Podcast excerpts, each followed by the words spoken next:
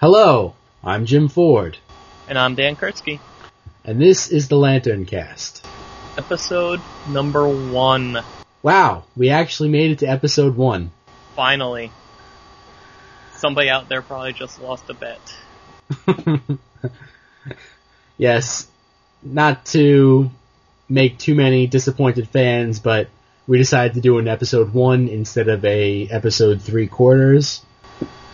Shucks. Although if you are new to Green Lantern, or you are just now coming back after not reading for a while, I, we recommend you go back and listen to our episode one half, to, just to get you caught up to speed. And if you want to know about us as Green Lantern fans, you can go back to episode zero. Who wouldn't want to know? we are certified lanternologists. That, that's the only doctorate that will let you actually perform surgery out of your home. Cosmic surgery. So this week's episode, we decided that we're going to do a big discussion of the secret origin story that was running through which issues, Dan? That is issues 29 through 35 of the current Green Lantern series. It is seven chapters long, updating slash retelling of the origin of Hal Jordan. And there will be spoilers. Lots of spoilers. Yeah. We're basically going to break these issues down completely. Do you think we'll actually spoil anything outside of Secret Origin? Um, I don't think so. I mean, this story does contain like some amount of build-up for things to come, but we really haven't. Like, this is the most recent Green Lantern we've read, basically. So it's not like we can confirm or deny anything that's coming down the road after this. But will we spoil anything that came before it? Um, Possibly? po- I would say possibly. Okay, so possibly spoilers for things that came before this. Nice. It'll be entertaining no matter what. We're gonna say focus pretty much on the contents of these issues. To start off, I'm going to give a recap of issue one. Then we're going to discuss it, and then Dan is going to do issue two. We'll discuss that, and we'll keep on alternating back and forth. So, issue one, it starts out with Green Lantern, which is actually the last time you see Green Lantern in his Green Lantern costume. Right after that, we have a very young Hal Jordan watching his father fly a jet. Hal is holding his father's jacket, and all of a sudden he sees his father's plane crash down. This leads Hal to want to do nothing but fly like his father. So on his 18th birthday, he joins up with the Air Force. While he's in the Air Force, he ends up destroying a jet to see how far it can actually be pushed. This will later show how he's kind of a daredevil and reckless and everything like that. Then he later gets himself kicked out of the Air Force because he wants to go see his dying mother, who won't see him as long as he's in the Air Force. But he gets himself kicked out for nothing because by the time he gets to the hospital, it's too late and the mother's already passed away. And then the issue closes with Abin Sur, who is Hal Jordan's predecessor, on the planet Ysmault trying to get answers about the Blackest Night from two characters that are on the planet, Quill and Atrocitus. Uh, we'll go into Blackest Night later on. I gotta say, I'm not the biggest Hal Jordan fan out there, but this is the kind of thing I like to see, because this whole issue was essentially about Hal Jordan and the way he interacts and relates with the people immediately around him. A character piece, you're saying? Yeah. Like, I was almost disappointed to see the last page be a sci-fi superhero page. I wanted more of Hal as a guy, you know? Yeah. Actually, I was taking notice of that. How, if you look at it, the entire issue is just Hal Jordan as a guy, but the very first page and the very last pages are Green Lanterns. It's it's almost like they said, okay, well this is a Green Lantern book, so you have to have a Green Lantern in it at some point. So they just kind of you know threw those in. You didn't actually need Hal Jordan as Green Lantern on the first page, but it is a nice introduction for somebody who has no idea what Green Lantern is. It's a good way to pull them in right off the bat. Yeah, it, it frames the issue pretty well in that way too. Right. And actually, I probably won't remember this later, but I was expecting the final chapter of this story to end with like flashing back to the present and Hal's finishing charging his ring. And then he goes off to do whatever it is happens after the story. And I was a little surprised it didn't happen, but Yeah, now we don't get that, but we do get another interesting framing type sequence. Some little points that I picked up on, if you notice on the Armed Forces Career Center building, the number is 2814. the uh, sector in space Earth occupies. Yes, so that's a nice little Easter egg if you noticed it. Another thing I noticed in the bar fight scene, you have John Stewart, who later becomes a Green Lantern also, and he's a Marine. And what's interesting about it is that the insignia that he has on his arm is basically a modified design for the Indigo Lantern symbol, which we saw in issue 25 of Green Lantern. Yeah. But do you think we're supposed to infer anything from the fact that it's the Marines with this symbol on them? Because indigo is compassion. Yeah, actually, I, I think that has a big thing to do because the Marines are known for bringing aid to locations that are either flooded or destroyed natural disasters and things like that. So that's that's a big symbolism thing there. Another thing that I picked up on, it's like just something that they say in passing, but one guy also in the Marines is saying to John that he's the best shot in the Corps. Yeah, I was wondering how the whole compassion thing would gel with the fact that they're slowly but surely trying to reinforce that John Stewart is a really good sharpshooter. Actually, this might only be the second mention of it, but the first was in the Sinestro War. He took out the opposing side's sniper from like a sector away. Really? Yeah, remember the, I don't know his name, but he was the dude who was like a giant snail. No, I totally forgot that. I'm good. I'm gonna have to go back and look now. That's pretty cool. I think it was in um the Sinestro Corps special number one. Oh, okay. Yeah, I'll check that out. One more thing that I picked up on was, and this isn't really any hidden Easter egg or anything like that. It's just something that I thought was interesting. You have the character Quill. Are we calling him Quill or Quill or? I I've always said it Quill. Yeah, it looks like a quill. And he has the same look and design from way back when Alan Moore first wrote the uh, story Tigers. But we'll get into that more as we move on with the issues. So you want to uh, take issue two, or do you think we have any other points for issue one? No, we can move to issue two. Alright, uh, we got Abin Sur is transporting Atrocitus, which is the big monstrous red dude from the last page of part one, to Earth to investigate a prophecy he had told Abin about, until Atrocitus breaks out and he causes the ship to crash, leading to the Hal Jordan everybody knows to play out. Hal meets up with Carol Ferris for the first time since they were both children, as she shows up pretty much telling Hal that the airfield you work at, I run it now. She is stepping in for her father to run the family business of testing jets and such. And Hal Jordan's superhero origin plays out. Hal makes his Green Lantern debut by saving a plane from crashing, which he made crash. and on the last page, we meet Hector Hammond, a future classic Green Lantern villain, currently a regular guy who's just a real jerk. Okay, this one I got a whole bunch of talking points for. Alright? Um, first off, just to clarify the origin for anybody who hasn't heard it before, Abin Sur crashes, he's dying, the ring finds somebody, the closest person that is without fear or has the ability to overcome great fear, and that's Hal Jordan, who gets pulled to the crash site and he's offered the ring, and then wham bam, he becomes Green Lantern. Okay. So, so right off the bat, one of Hal Jordan's classic backup characters goes by the name of Tom Pieface Kalmaku. That's one of those names I never even tried to pronounce in my head. Yeah. I'm I'm going with Cal Maku. I it might be spelled completely different. I may be just absolutely butchering it, but that's what I'm going for. It works for me.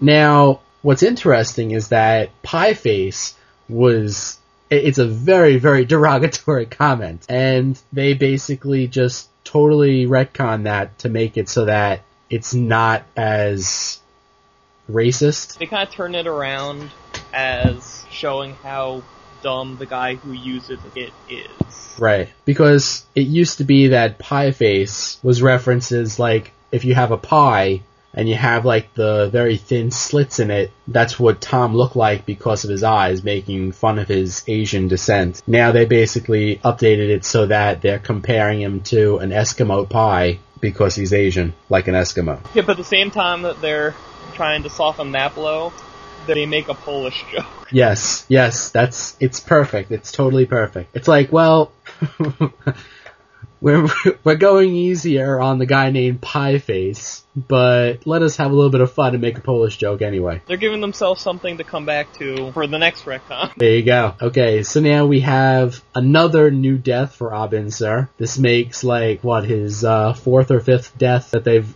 constantly retconned in, in Green Lantern. You know, we have seen just reading stuff to talk about on the show Abin Sur's death play out like three or four completely different ways within the last like week. He's he's pretty easy to kill. That's why I take away from him. Yes, he's got the fear infection, and basically because of that anybody can kill him. Okay, here's here's something that I bet you didn't notice, and this actually plays out for the rest of Secret Origin. You're probably right. Carol Ferris, she's constantly walking around in the color violet. Because in part two, she's introduced in a violet dress. And then later on, in, I'm not sure if it's part three or part four or so, she's got like a violet top on. Now, in case anybody is not following along, Carol Ferris later on becomes the Star Sapphire, which is powered by the violet color spectrum emotion. What am I saying here? Um, the violet section. She's the Star Sapphire is powered by the violet section of the emotional spectrum, which is energy that comes from pure concentrated love, which is not as as frilly or undangerous as it might sound. Right. Now playing on the, the same basic aspect of the clothes that they wear, perhaps leading to some sort of foreshadowing, you have Hector Hammond on the last page, and what color shirt is he wearing? He's wearing orange. He's wearing orange. You just want to make fun of the fact that I didn't notice any of his orange stuff until we started to do this. I'm just touching on it for this one. It, I'll go into it more as we as we progress, but yeah, he's like bathed in orange. Yeah, yeah, yeah. This is a very DC Comics way of introducing a superhero for the first time. Saving a crashing plane is exactly the way Superman came onto the scene. Too. That's a good point. I think continuity wise, this is supposed to be recently after Superman first showed up. Or slightly before, actually. Who came out first? Just to jump ahead for a second, the final part, there's a panel where somebody's listening to the radio, they're talking about Green Lantern, and they say, with the recent appearance of Superman in Metropolis, could Coast City have its very own protector? So I took that to mean Superman's been around already. Ah, gotcha. I didn't catch that actually. So good catch. I was due for one. We noticed that Hal's first construct with the ring is these like poorly conceived hands that are like holding the plane. It feels very instinctive and reactionary. He obviously wasn't trying to make giant hands. It just happened. Well, he didn't actually know how to use the ring yet. That was the very first thing he does. Speaking of that, there's on page page 18 Right. the panel in the bottom left. I just love the way it shows him getting used to being able to fly without an airplane because you can like follow his flight path around and he's trying to do it, but he's very all over the place and shaky. You can almost see him trying to steady himself with his hands. Oh, yeah. I, I like that a lot. And then by the very end, he's flying totally clear, and then we get a sonic boom. Yeah, he just freaking goes for it. I love that sonic boom. Another thing that I noticed was as the costume is being like created over him, they make almost a point to say how the green parts are like fiery hot, but the black part is as cold as ice. I'm reinforcing that idea that uh, it's energy. It's not like regular fabric, which is an interesting change. It's, it's one of those things that it doesn't come up often enough to really matter if I love it or hate it. Right. I just think that them mentioning the, the, that the black was as cold as ice, it's almost like the foreshadowing of the Black Lantern concept of death. I may be reading too much into it. Probably. it makes for a cool, like, because if you think about the fact that these guys have to survive basically anywhere and everywhere, it throws in that much more of an environmental control. I really love the sequence of this echoey voice from the ring as Hal's being dragged through the air to Abin's ship. It's like imagine if you could say something into a big empty room and your voice echoes back at you, except the echo says something different than you originally did. Now, a question. Are both voices Abin Sur, Or do you think that the the front voice is Abin Sur and like the background voice is the ring talking? I'm not sure because when um on the page right before it, when he originally gets grabbed, see the little ring dialogue box that says Hal Jordan, you have been chosen. I assumed that was the ring, but then as it goes, like the very next thing it says is I am Abin Sur. So Right. I wasn't really sure. I mean, it could definitely read like two people, you know, quote unquote people talking over each other. Because like I was actually paying attention to like what's being said. And you have the first one, I am Abin Sur, Green Lantern of your space sector, and the following little behind that bubble says Space Sector 2814. It's almost like it's giving the background information. Yeah, it's like the ring is providing the the hard facts that relate to what Abin says. Right. So maybe it is both of them. I am dying, and the ring says, the brightest day becomes the blackest night, to serve as a great honor bestowed upon you by the ring. It's just good to know that if you're dying, and you are talking to the person who's going to take over for you, and you're telling him bits and pieces of information about the ring, it's nice to know that you have the ring there to back you up and fill in the other pieces of information that you may forget. Plus, it makes for an awesome story after the fact. It'd be like, I found this dying guy, and his jewelry wouldn't shut up. Shall we go to part three? We shall.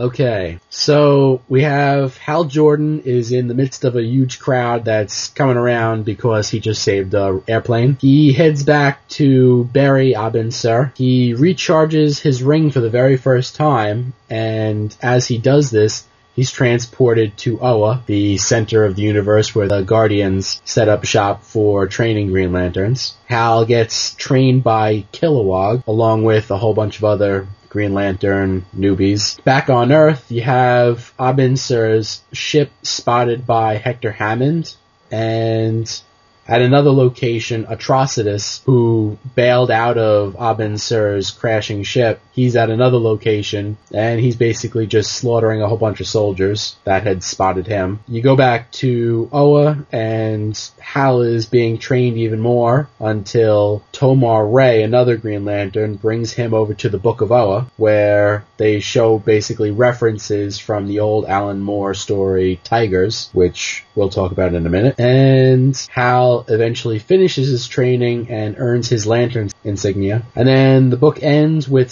Sinestro being told by the one guardian Ganthet, who took a name when most others don't, actually all others don't, and he's told to head to Earth to investigate Abin Sur's death. I love that charge scene towards the beginning where the battery basically just grabs you and doesn't let go until it's done fueling the ring.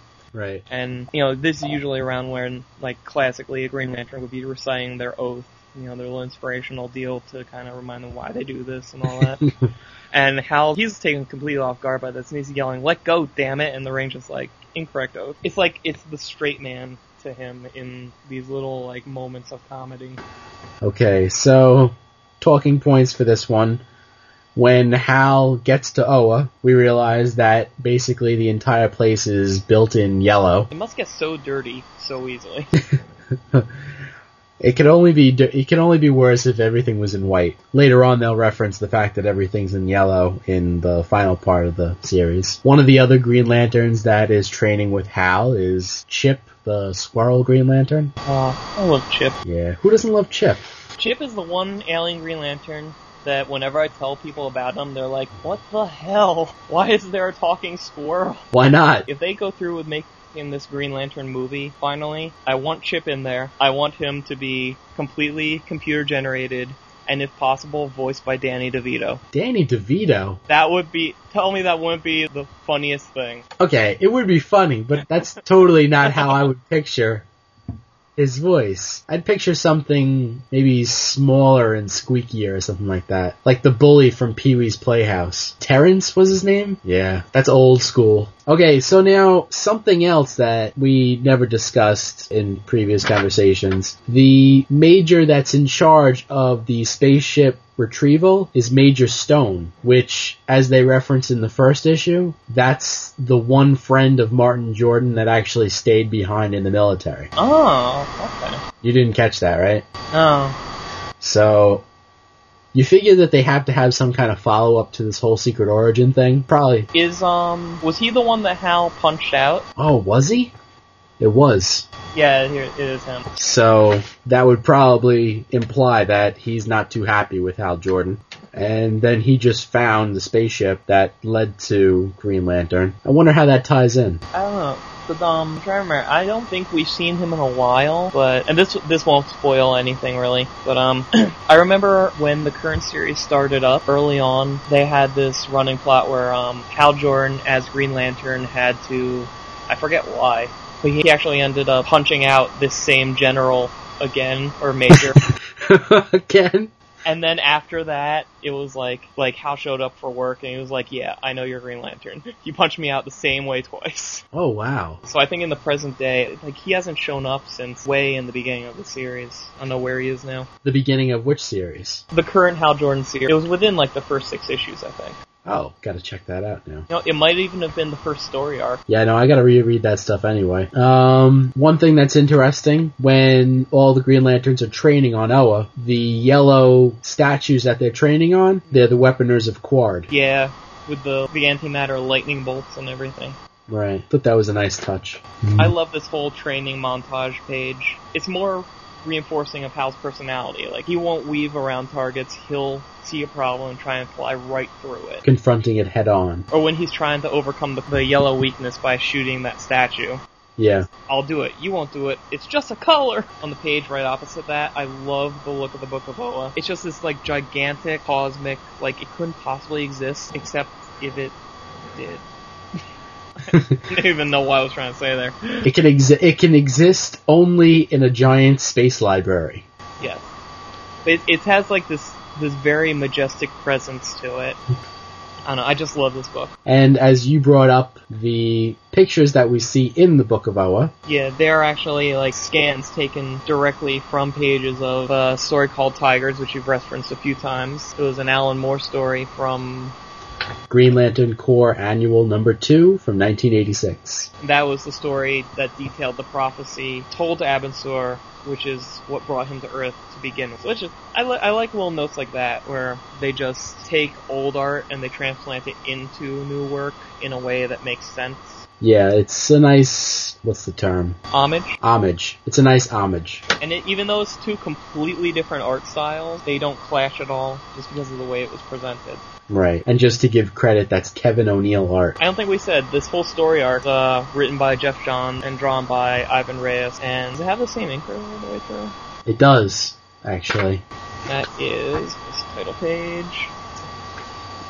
Oclair Albert. And Randy Mayor on colors. Rob Leigh lettered it. Actually, as long as we're going over the stuff now, I really like the covers of these. These are done by Ivan Reese, or Reyes, I say Reyes, it could be Reese. Ivan Reyes, and Dave McCraig. No, Mc, McCaig. Dave McCaig. The only thing I'm not a fan of with the covers, and it'll, I haven't seen it in the actual pages, so I think it's just on the covers, is that um, kind of lens flare kind of effect they put over the rings sometimes. Uh, which issue? Like the cover of part one, part four. Oh, you're talking about like the squiggly lines and Yeah, basically just the loose green energy. Yeah, I'm not a big fan of that either. it's obvious what they're going for. I just don't think it really enhances the image at all. Right. I assume that's the colorist, but I mean, like, that's really the only coloring complaints I have with these covers or really the interior of the book. Right. Yeah, it's actually interesting because that is probably the only not even that it so much detracts, but it doesn't complement it as much as the coloring actually does for the other covers. Like on part two, you have Carol Ferris right there on the cover, Yeah. and it almost looks like animated. It's it's really really cool looking. As an effect, it, it's very much a computer effect sitting on top of the art, as opposed to part of the art. You know? Yes. And I'm not trying to badmouth the colors or anything. It's just that one specific thing that doesn't really work for me. Everything else is really good. You know, I'm actually looking at the covers now, and they all kind of have this similar design in that they have like a main character and then like a secondary type character kind of faded in the background. Like for part one, you have Abin Sur in the background and Hal Jordan in the foreground. In part two, you have Hal Jordan in the background and Green Lantern and Carol Ferris in the foreground. In part Three has Hal in the foreground and like other Green Lanterns and Guardians in the background. but a big giant picture of Kilowog in the background. In four, you have Sinestro in the foreground, and you kind of have like Hal Jordan and his smashed up plane in the background. Part five, you kind of get away from that. You have Hal Jordan and Sinestro; they're both kind of in the foreground. Although I guess you could say that Sinestro is slightly in the background. Let's see, part six, you have Hal Jordan, Sinestro, and Atrocitus with Atrocitus in the background. And part seven, you have uh, Guardian, like front and center on the main page. And you have in his eyes, you can see the faded images of Hal Jordan in one eye and Sinestro in the other eye. And talking about foreshadowing, Right. just as like a show of power kind of thing, there's energy rising up and down from the Guardian's eyes. Yes. and the only energy trail that has the Green Lantern emblem leaking out of it like they do now is the one that has Hal's reflection in it. Oh, Stroh's doesn't, and we know he eventually gets kicked out of the Corps. That's a good catch. I guess the only other thing that I wanted to mention from issue three is that Atrocitus actually makes mention that he's from Sector 666. That'll come up again later. Sounds like a nice place. Yeah. It's the most satanic sector in all the universe. Everybody's red and angry. When Hal is getting yanked off of Earth, they have this panel where, you know, he's being pulled along and he's he's just going so fast that the light just shifts and it's just like he's flying through this rainbow. And the way I took it at first is that if you listen to our one half episode, you know there is this emotional spectrum of different colored energies now that correspond to different colored lantern corps. And it all has its root in emotion. And that we've seen that earth is one of the more densely populated planets out there which would technically i guess could make earth kind of a uh, an armory for emotional power. So i don't know if i was reading too much into it or if this was like them trying to foreshadow that idea. Yeah, originally I just thought it was basically him going into almost like a Doppler shift for the war. But that doesn't necessarily rule out the whole emotional spectrum aspect of it as well. That's something to look at in the future. Another interesting thing is we learn that the reason Sinestro heads to Earth in the future issues is because he's contacted by the Guardian who actually comes up with a name, Ganthet. Now, so far, no other Guardians have taken a name. It's only Ganthet that took a name. So, I'm basically wondering, what does Ganthet get out of having Sinestro go to Earth? Any thoughts on that? The very fact that he's taken a name suggests that he might be ready for the Guardians to start changing the way they operate, even Right. a little bit at a time. Because here he is, he's taking his own name. He's encouraging two Green Lanterns to work together, which at this point in the history almost never happened. Right. So I don't know, maybe this is him trying to take a few baby steps in what he feels to be the right direction. Yeah, I think everything that we've seen of Ganthet so far shows that he basically wants what's best for the universe more more so than any of the other characters. And the big thing with him is he recognizes that sometimes you have to change in order to achieve that. Which is an ideal that the Guardians really don't like. They're jerks. I hate them. Let, let's not have them on our show. Guardians of the Galaxy. No, not Guardians of the Galaxy. Guardians of the Universe, you're on notice. Um, that's right, I'm putting them on notice. They can blink and kill us. Except for Ganthet and what's his girlfriend? S- Saeed? Sade, I think. Sade? S A Y D. Uh, I I've been saying Sade. That Uh, works. Right. Yeah, that's something that all of our listeners will become painfully aware of as we go. We have no idea how to pronounce any of this stuff. Yeah, well, my excuse is apparently it's a common thing for people when they read to give like a voice to what they're reading in their heads. I've never done that. I like, for me, reading the text in comics is more or less the exact same visual recognition as taking in the art. Or like my brain recognizes the names, but I've, especially the alien characters, I've never had occasion to really pronounce them before. So we're gonna have some interesting little uh. Yeah.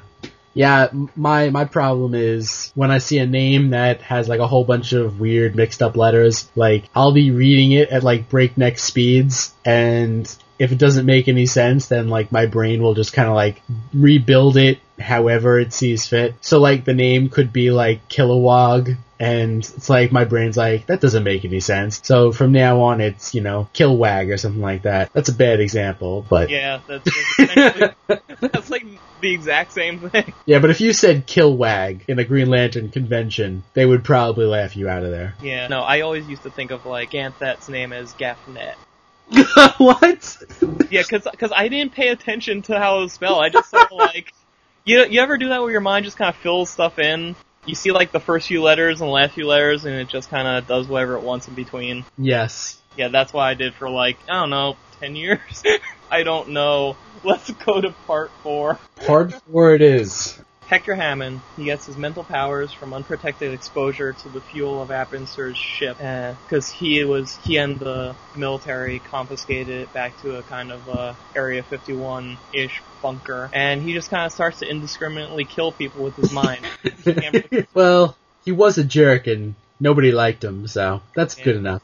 Yeah, if he could control it, he would probably still be killing people indiscriminately. Carol is desperate for pilots because absolutely everyone but Hal quit Ferris Aircraft because basically because they refused to work for a woman and kept Hal on because nobody else would be insane enough to let him even touch an airplane after he's crashed so many of them. We get to see what would be the Red Lantern Oath for the first time during this ritual that Atrocitus performs to find an individual who, according to prophecy, would spawn this incredible dark power. And the name that comes up is William Hand, a character who will go on to be another of Hal's classic enemies, Black Hand. Sinestro comes to Earth and confronts Hal. They have it out. And Sinestro goes off just before Hector Hammond arrives and learns Hal's secret. There we are. Wow, look at all that orange. yeah. Yeah, do you see it? Do you see the orange? Yeah, I see. I see the orange now. I see it now. Because you know what? Originally, I was set to think that okay, all of these new colored lanterns are going to be new characters. I wasn't expecting like classic Hal Jordan villains to fill a spot in every corps. But yeah, so you got Hector Hammond. He's just totally like, you know, in covered in orange energy and everything like that. His eyes go orange. Um, at the, does he start thinking in orange at that point yet? Um, when he when he lets out that burst that kills the whole group, that's Right. the arc, but nothing Oh. else is yet. Okay. So yeah, that's not until like the next issue. Oh, before we hit anything else, my favorite bit of foreshadowing in this entire story is in this issue. Right. On page seven, middle row, all the way to the right, you've got Carol Ferris in her office, formerly her dad's office. She's, uh, you know, business is going crappy, everything's in moving boxes. She looks down into a moving box, she sees a framed picture of her father, and because of the angle and the fact that it's a moving box, there is an arrow pointing right at her father's portrait that says fragile. And anyone who knows the history of this character knows that he is in, I don't think they ever really define what's wrong with him, but he is in really bad shape medically, as we'll see towards the end of this, this story. And as soon as I saw that, I was floored. I loved it. And it was so subtle. Yeah, I, I- didn't catch that at all. Oh, wait a second. Yeah, at the end of uh, this issue, to basically just blow away your idea, um, moving right on. Yeah, at the very end of the issue of issue four, he's now thinking in orange thought bubbles. And then, what's also very interesting is that as he's reading the thoughts of different people, they're almost being recreated in orange. I'm imagining that's only so that you can see what he sees Yeah. but it looks a lot like an orange construct. It does. I really didn't read it as though other people could actually see it, though. Yeah, no, me neither. But it's just, it's interesting. It's like, well, this is what it would look like if he had the power to build orange constructs. And by the end of the issue, he is thinking in orange. Yeah. Orangish. It's very, very watered down orange. Looks almost pink, but. yeah, yeah, yeah. Trying to, uh. He's gonna be a Violet Lantern. Shut up. see, see, he's he spends this whole story whining about not having a girlfriend. He's gonna be powered by love. Yeah, yeah. I, somehow I doubt it. Yeah, yeah, yeah. So this is something that you touched on in the conversation that we had, but you have Sinestro, and his sector is the most orderly sector in the universe. Now, one could say that perhaps that's because he's such a good Green Lantern and he's always battling chaos wherever it should rise up, but to really have the most orderly sector, that might imply that he is ruling with an iron fist. It happens. Well, if we can like skip ahead for a second, issue 7 has the prophecy that Korugar, which is Sinestro's home planet, is going to be overrun with chaos because Sinestro's going to be off fighting in other sectors. Okay, you want to laugh at me for pronunciations? Yes. I used to think that you said Sinestro's homeworld as like Kruger. On the home planet of Freddy Krueger.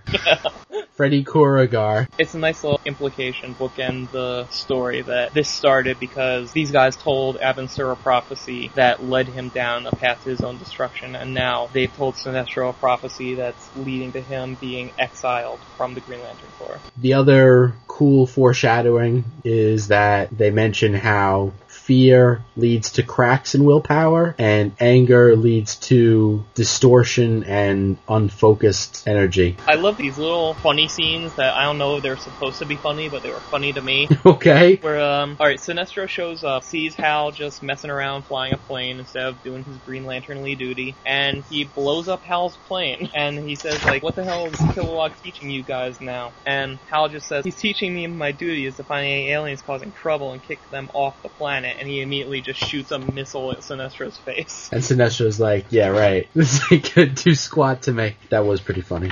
Okay, issue five. We have the very first introduction to William Hand, who was mentioned in the last issue. He's at his family's mortuary, and he's kind of like checking out dead people when his mom walks in and interrupts him. Then we hop right over to Hector Hammond, who's all in his orange glow, and he reads Hal's mind, and then gives like a super quick rundown of Hal's origin, I guess, to bring people up to speed. Then we have Sinestro pop in, who saves Hal by taking away Hector Hammond's air, making him pass out. It's a good way to take out a telepath, I guess. We jump over to Atrocitus, who is constructing a device that can store cosmic energy. Then we jump over to Hal Jordan and Sinestro, where Hal's ring is playing back a message for Sinestro from Abin Sur. The message basically details the Manhunters massacre of Sector 666, and everybody in the sector is killed except for five inversions who are now seeking to get revenge on the Guardians, one of which is Atrocitus. And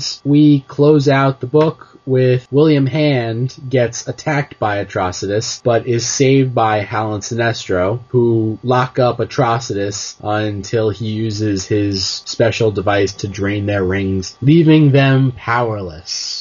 Now, something I didn't think about until this time through. Are we supposed to think that Carol might know already that Hal is Green Lantern? Actually, I think that she probably had some clue since he basically like shoved her out of the way with his green energy as the plane was coming down. But also think like there would be some deniability though because then all of a sudden she looks up and she sees Sinestro but she can't make out features Right. alien pink skin because the sun is right behind them. Exactly. Yeah, that's that was a big point that I had written down here. Because at this point, barely anybody on Earth knows there's even a Green Lantern running around, let alone more than one. So now she has this Green Lantern right in front of her face and Hal Jordan like right next to her. So right there, as long as they don't find out that there are more than one Green Lanterns, she's gonna go on believing that Hal Jordan is not Green Lantern. That was a nice touch. Very subtle too. It's not like there was dialogue box saying, "Whoa, but I guess Hal can't be Green Lantern because Green Lantern was up there and Hal was over there, so that must have been done by the guy up there.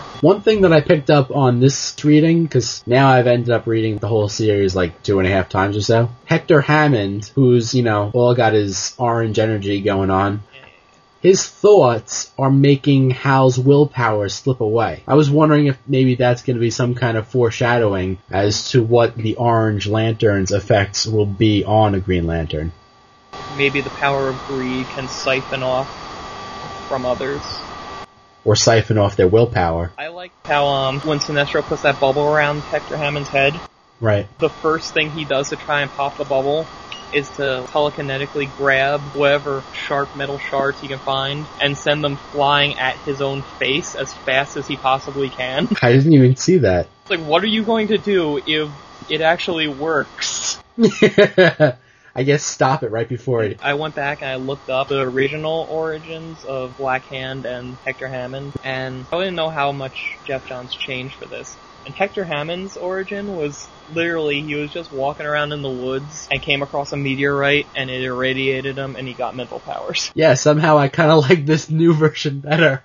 Yeah, it's like, hey, there's an asteroid that's just kind of in the forest where this scientist is just kind of walking randomly. And Black Hand, like his whole deal, you don't really see it that much in this story, but his whole deal is like, he's a guy who has this device that can siphon off energy, particularly Green Lantern energy, and redirect it as a weapon. And the original version, he was just a really smart guy who just up and invented this thing. Whereas I think they add a little bit more realism to it. It's the handheld thing that Atrocitus makes that he's using in this issue. As we'll see in the next issue or two, Atrocitus drops in, William Hand steals it. And that's how he gets it, which I think makes more sense than, hey, I think I'm just gonna build this thing. Okay, I built it.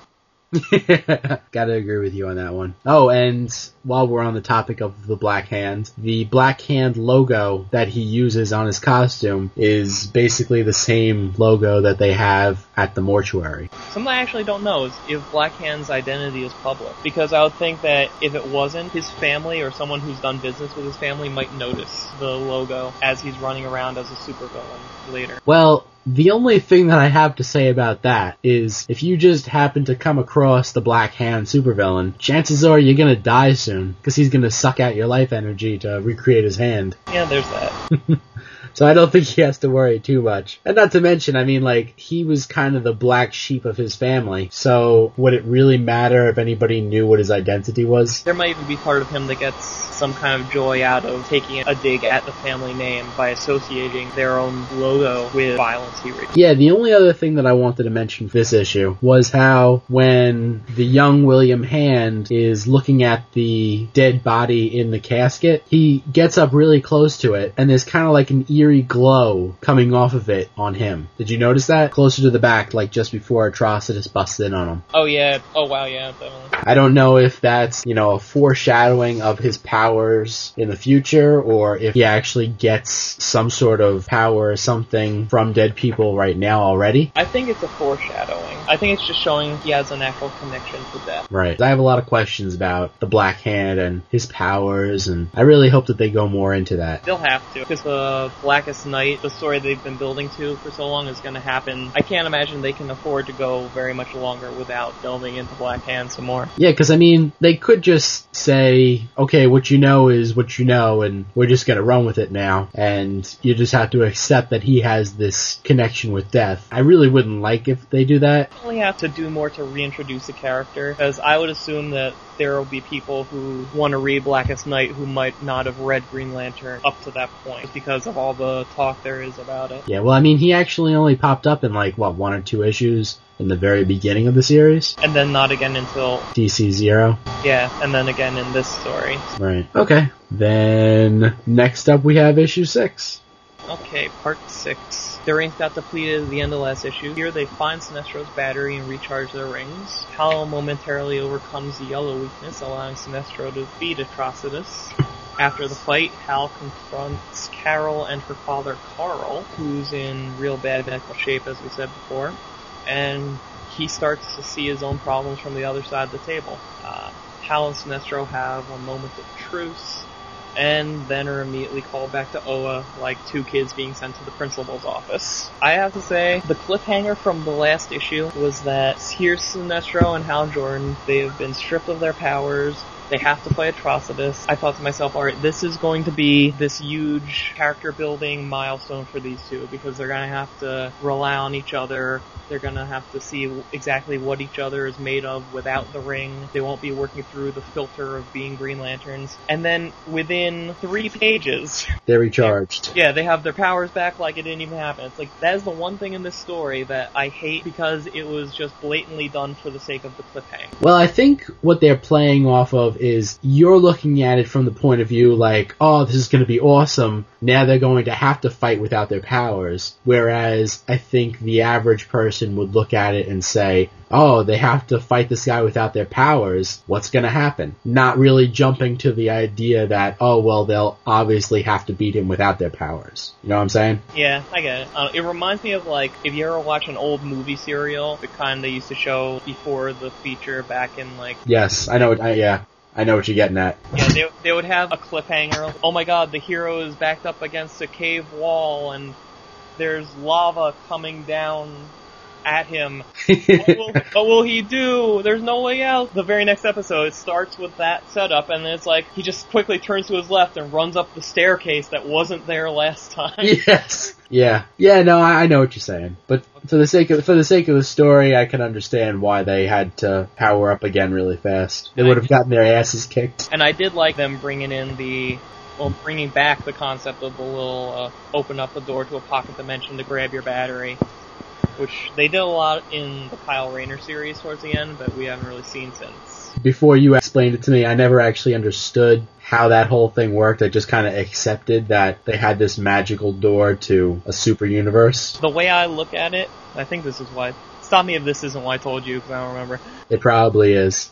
was um that there is a like a little pocket dimension that because it's separate from the dimension we occupy, you can open up a door to it from wherever in the universe you are, and the door will always go to the exact same place. So it doesn't matter physically where you are. That's yeah. That's basically how you explained it. I like your idea that there's probably just this like big white space with a pile of Green Lantern batteries in it. Yeah, just like totally unorganized. When you reach in, it's like you're just kind of feeling around and you grab the closest one to you. Write my name on my battery just so nobody else takes it. well, that's probably why Kyle shaped his differently, so that you'd feel it and be like, "Oh, I don't want that piece of garbage." Oh, oh man. What did um what did Guy have on here? He had like what college did Guy Gardner go to? Because I think he had a sticker from that college on his batter. Um. Oh man. Whose mascot is the Wolverines? that's I think that's It wasn't Wisconsin, was it? maybe I don't know. I don't know sport. It came up in Green Lantern 25. Didn't it also? Didn't they also reference that in? uh Was it Booster Gold? Yes, the Booster Gold issue like two where they had Sinestro in there. Yeah, and he met with Guy back before he was Green Lantern, I think. Right. Well, there's your answer. we'll uh, we'll touch on that in a future episode, maybe.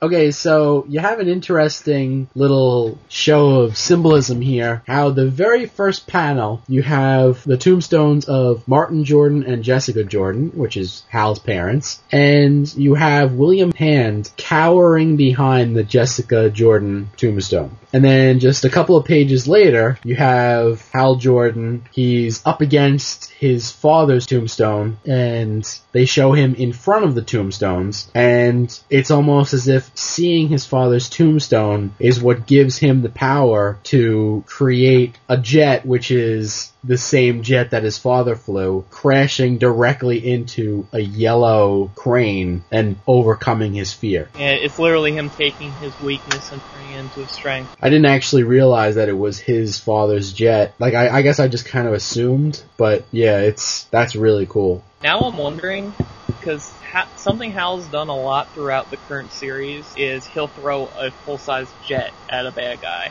Now I'm wondering if it's the same jet every time. You know what? Actually, it doesn't even have to be. It could just be like any jet because they can just say, "Oh well, you know, Martin Jordan flew that jet. He flew that jet." So all these jets that his father flew, any single one would recreate the overcoming the fear for Hal.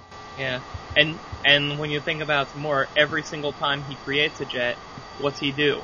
He crashes it. Oh, right. He's slamming it into the bad guys. He's taking like the literal event and trying to it into something not devastating. Oh, that's really cool. Two pages earlier, uh, William Hand trips and falls into a grave. The coffin bursts open, and the body inside is like hugging him, just because of how he landed. That's a nice catch. Almost as if like death has him in its clutches.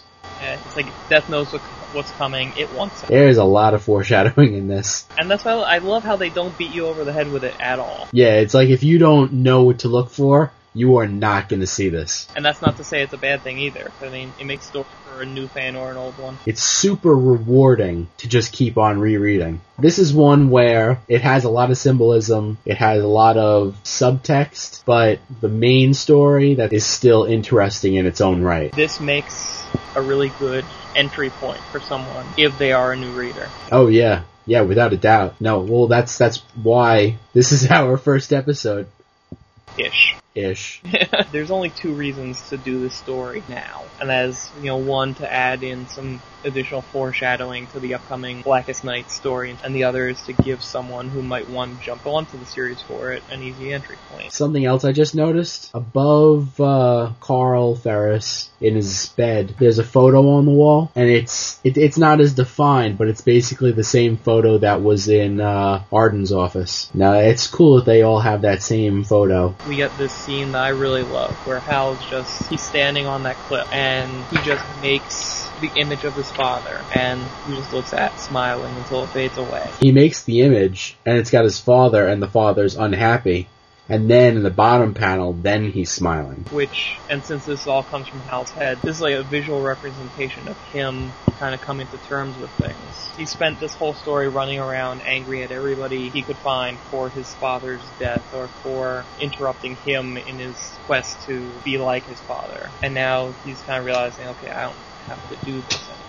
Now, the final issue, part 7 of the Secret Origin storyline, we see Hal and Sinestro as they're teleported to Oa to go before the Guardians because of the fact that they broke the territorial edict. Hal questions the Guardians on the territorial edict and why Oa is all yellow. He accuses the Guardians of being afraid that the, the Green Lanterns are all gonna rise up like the Manhunters did. The Guardians basically jump down Hal's throat and Sinestro kind of has his back, saying that they should be able to team up, that the territorial edict should be done away with so that they don't have any more future massacres like what happened in Sector 666. Later on, Hal is trying to overcome the yellow weakness again because he says that he did it once before, but nobody believes him, and he can't seem to overcome the weakness again. Hal is off the hook by the Guardians, but now all of a sudden he's Sinestro's responsibility, and Hal is gonna have to go to Korugar in a month from this story to meet up with Sinestro for more training and whatnot. Hal goes back to Earth and sees that Pieface has restored his dad's old plane. Uh, just to jump in, not the one that his father crashed in,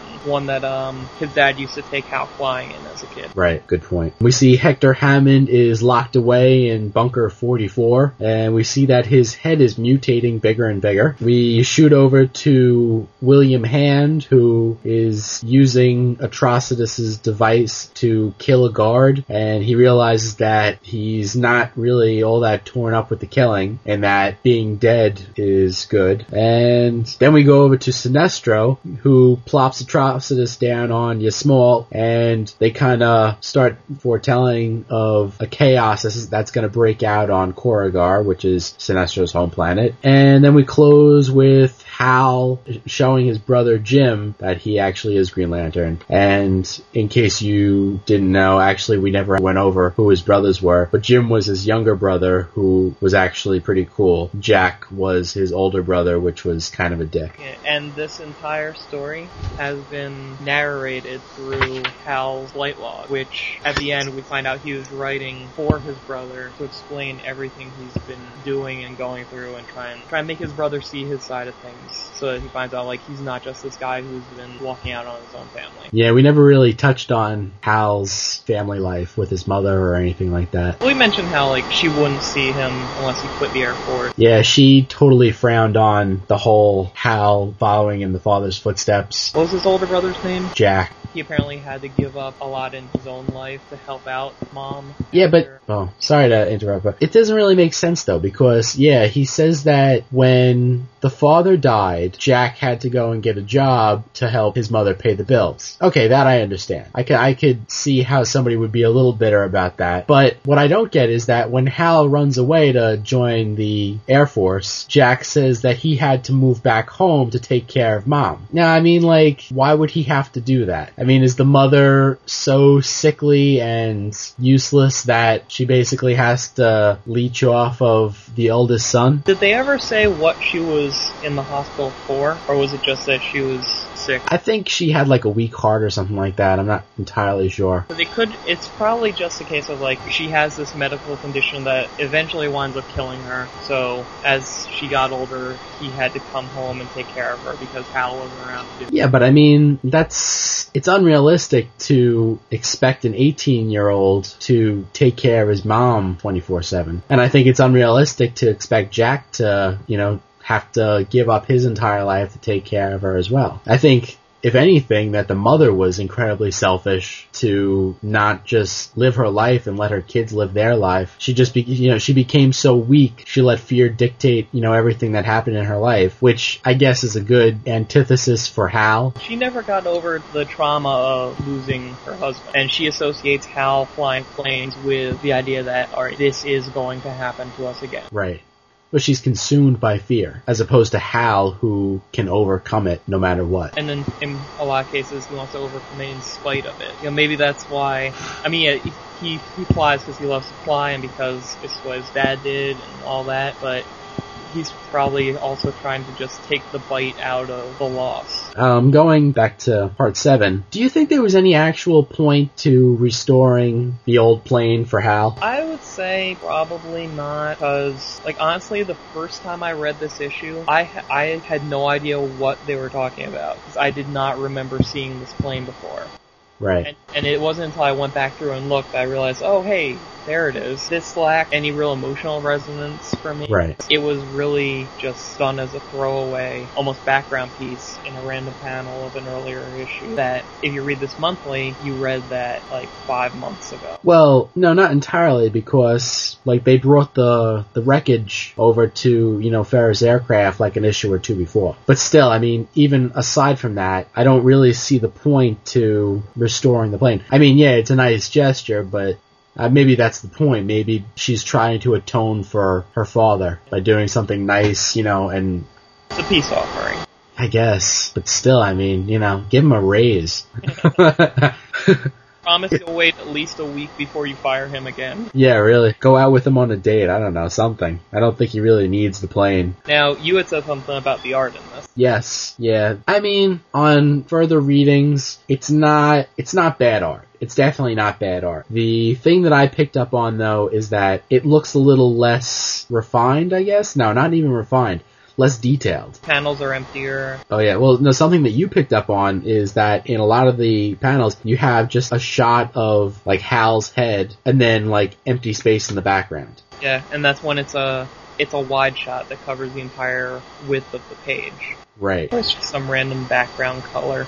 Yeah, and that happens a lot. It happens like over and over again, really. You have four or five shots of Hal like that, uh, one of Sinestro, no, two of Sinestro. Yeah, as you just flip through the page, you just see more and more. It's like they didn't bother to do any backgrounds. Uh, and there is like not to say there isn't any backgrounds, but it's like a lot more. It's a lot more basic. Like if they're outside, they'll show some buildings, and they'll show like some mountains in the distance. If it's in the desert, it's a lot more of just a character and either a surface or a color. Like at the, very end, where you have Sinestro on Ysmault, basically there is no background at all. It's just colors and like streaks of light that don't really make any sense. So But that I could chalk up to the fact that this is a book that's late. Not I won't say chronically late, but it gets pushed back by a few weeks at a time often. Right. So it could just have been a scheduling issue. Yeah, I mean, it doesn't really take away from the story, but it is noticeable in comparison when you look at it.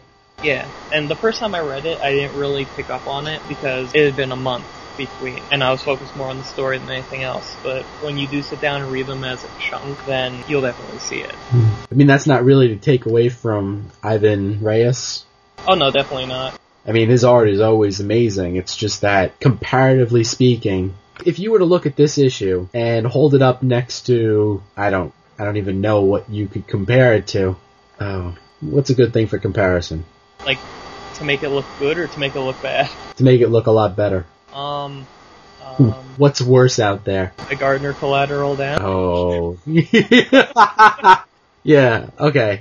If you hold this up against Guy, Ga- Guy Gardner collateral damage, which we're kind of in, in agreement is one of Howard Chaykin's Not his best. no, no, not at all. Then yeah, it looks light years better. Light years better than that. But by an Ivan Reis standard, it's probably a little lower than it could have been. Although I do hear that he's working ahead, you know, like he's in the issues following this story, someone else is penciling, so he can kind of get work done in advance, so we probably won't have this problem for a while again. Well, that would be cool.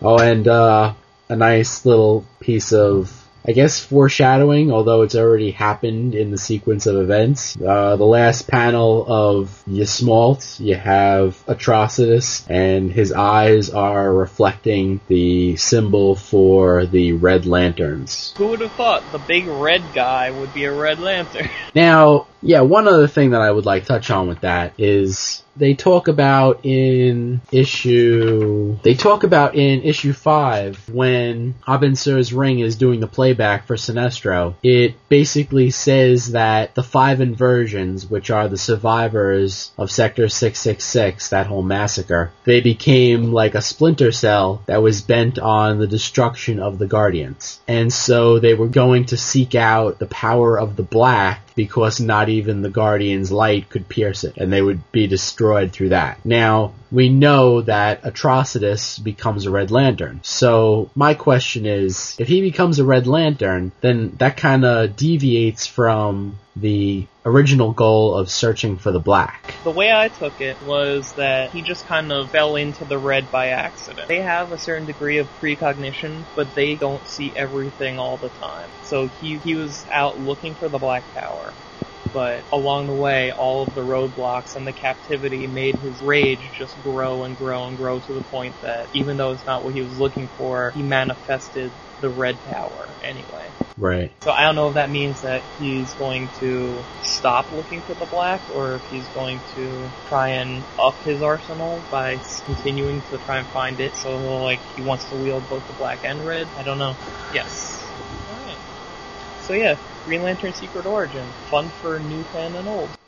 I think that about wraps everything up. Um, was there any last words that you wanted to mention? Nah, this is long enough already. Yeah, really. Yeah, it's a very good retelling. I know we we didn't really touch on it in this episode, but we both read Green Lantern Emerald Dawn, which was the original retelling of the Green Lantern story. Now, which one would you say you prefer? Without going into detail, I would go with this one. It gives you a really good balance of superhero stuff, cosmic stuff, and the down to earth stuff that'll make you actually care about Hal Jordan as a character. Yeah, I'm in agreement on that one. There's a lot less of- of moving the character from A to B to C, and it's more about the relationships he has with those around him.